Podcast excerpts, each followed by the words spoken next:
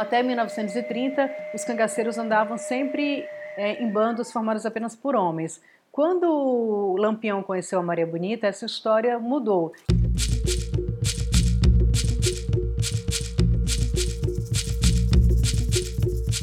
A jornalista e escritora Adriana Negreiros parte de seu livro Maria Bonita, Sexo, Violência e Mulheres no Cangaço para falar sobre a figura de Maria Bonita e sobre como viviam as mulheres no bando de Lampião. Maria Bonita pode ser considerada feminista? Porque no começo do movimento cangaço não havia muitas mulheres inclusas. Saiba mais por aqui no Matéria Bruta.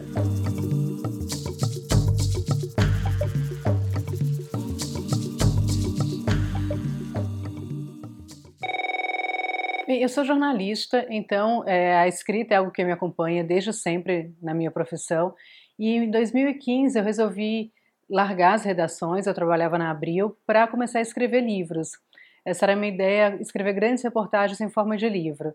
E o cangaço sempre foi um tema que me interessou muito, porque eu sou do Nordeste, eu cresci em Fortaleza e a minha família é de Mossoró, que é uma cidade que fica no Rio Grande do Norte, que em 1927 expulsou o bando de Lampião. Então, até hoje, a cidade tem um grande orgulho desse feito histórico de ter conseguido evitar a invasão do bando de Lampião, o que de fato era algo muito surpreendente, porque Lampião era o grande terror do Nordeste ali nos anos 20 e nos anos 30. Então, quando eu estava procurando por um tema para escrever meu primeiro livro, eu achei que o cangaço seria uma boa ideia, porque eu iria enjoar rapidamente daquela história, que era uma história que me fascinava profundamente, e achei também que seria muito interessante se eu fizesse isso sob essa nova perspectiva. O cangaço é uma história muito masculina. Lampião é uma figura muito exuberante, fala-se muito de Lampião. Corisco, que foi o segundo cangaceiro mais importante, também é uma figura que recebe muito destaque, fala-se constantemente sobre Corisco, mas as mulheres elas tinham uma função um pouco de acessório nas narrativas sobre o cangaço. Então a minha curiosidade como jornalista e como mulher foi tentar descobrir, afinal de contas, qual era o papel dessas cangaceiras, para além da aparência, para além da questão mais superficial.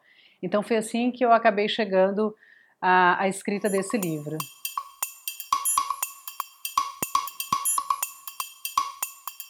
Maria Bonita Sexo, Mulheres e Violência no Cangaço é a história das mulheres que acompanharam o bando de Lampião. É, é uma biografia da Maria Bonita, a Maria Bonita é o personagem principal dessa história, porque ela foi a primeira cangaceira da história do Brasil. Maria Bonita é uma mulher pioneira. Até 1930 não havia mulheres no bando de Lampião, e Maria Bonita foi a primeira mulher a acompanhar um bando de cangaceiros. Mas além da figura de Maria Bonita, que foi a cangaceira mais famosa, que entrou para a história, há também é, relatos sobre outras cangaceiras que compuseram um bando, como Dadá, Sila e Nassinha. Então, é, esse livro é uma narrativa sobre o cangaço, mas com uma perspectiva feminina. A minha escolha pela Maria Bonita foi pelo fato de ela ser a pioneira. Ela foi a primeira mulher a entrar num bando de cangaceiros. Há registros da presença de cangaceiros no sertão do Nordeste do Brasil desde pelo menos o século XVII, mas esses grupos eram formados por homens. Só os homens compunham o, o, os bandos, porque acreditava-se que as mulheres podiam dar azar. Né? Os cangaceiros achavam que tinham um corpo fechado e a presença das mulheres, as relações que eles iriam estabelecer com as mulheres poderiam deixá-los com o corpo aberto e, portanto, mais suscetíveis à perseguição da polícia. E também achava-se que as mulheres iam dar muito trabalho no bando. Achava-se que as mulheres iam brigar, que iam fazer intrigas, que não iam aguentar o tranco de percorrer o sertão enfrentando fome, sede e a perseguição. Então, até 1930, os cangaceiros andavam sempre é, em bandos formados apenas por homens. Quando o Lampião conheceu a Maria Bonita, essa história mudou. Ele resolveu então levá-la junto com ele para o grupo e com a entrada de Maria, muitos outros cangaceiros resolveram também levar suas mulheres. Alguns levaram as mulheres que eles já tinham e mantinham em suas casas, mas outros também raptaram mulheres. Então, se a Maria foi uma cangaceira que entrou no bando porque quis, muitas outras mulheres não tiveram essa mesma história. Elas entraram no bando de cangaceiros porque foram sequestradas, raptadas, meninas muito jovens, de 12, 13 anos, ou até 11 anos, crianças praticamente, e que foram obrigadas a partir de então a ter uma vida que elas não escolheram e que era uma vida extremamente opressora e violenta.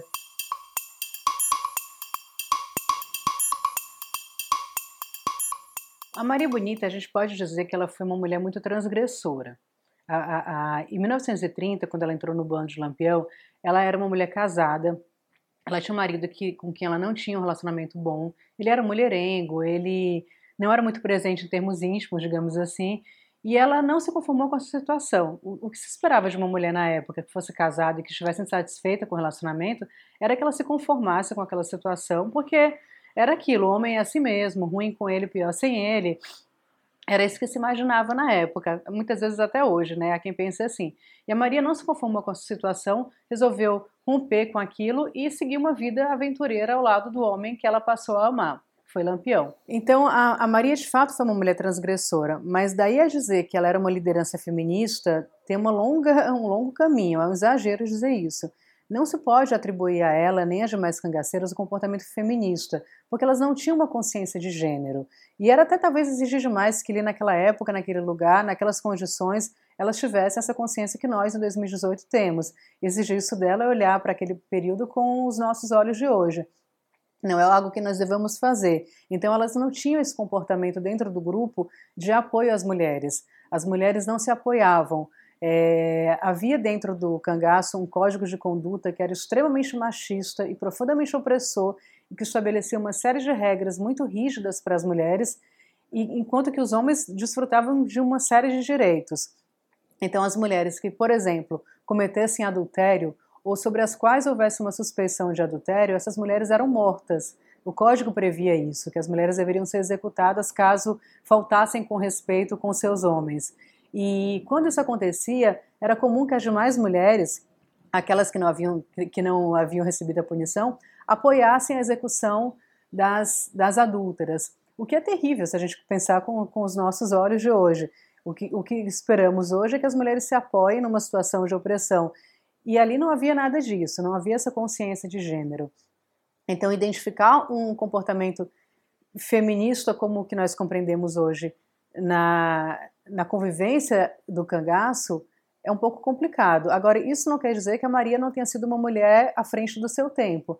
Ela de fato foi. E foi uma mulher que optou por uma vida que era completamente diferente daquela que se esperava de uma sertaneja naquela época. Ela acabou por optar por uma vida aventureira, ainda que não possamos dizer que era uma vida livre, totalmente livre, porque as mulheres no interior do cangaço prestavam obediência aos homens. Então, se o, cangaceiro, por essência, é um homem livre, é um homem que não presta contas a um patrão, é um homem que vive sem lei nem rei, as cangaceiras não podem desfrutar do mesmo privilégio, porque elas é, sempre se submetiam aos ditames, aos desejos e às ordens dos seus homens.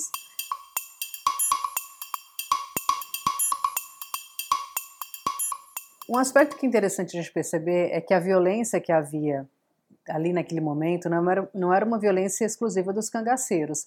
As forças volantes, que eram os comandos de caça aos cangaceiros, que teoricamente deveriam combater os cangaceiros, eles podiam ser muito mais violentos do que os próprios bandoleiros.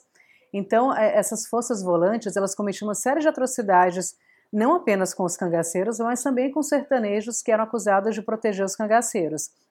E eu digo isso pelo seguinte, né?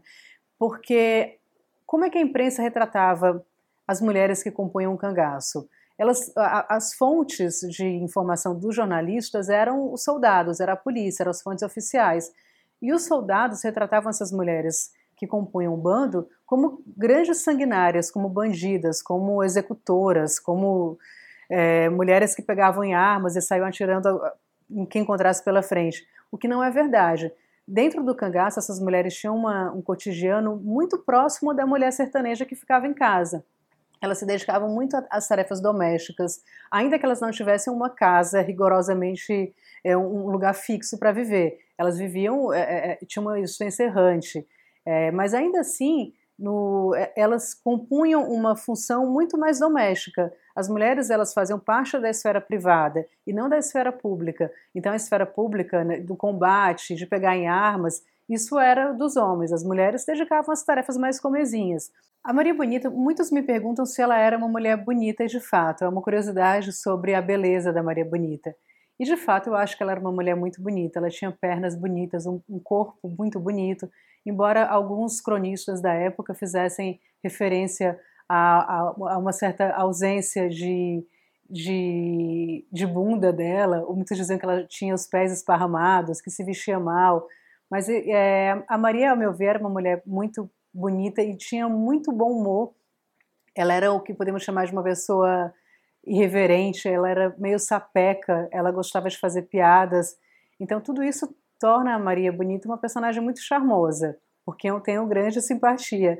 Embora ela tenha sido é, entrado para a história afamada pela beleza, como Maria Bonita, o fato é que ela morreu sem jamais saber que ela seria conhecida assim. Até, até o dia em que morreu, ela era Maria Gomes de Oliveira ou Maria Judéia. Após a morte é que surgiu o apelido Maria Bonita.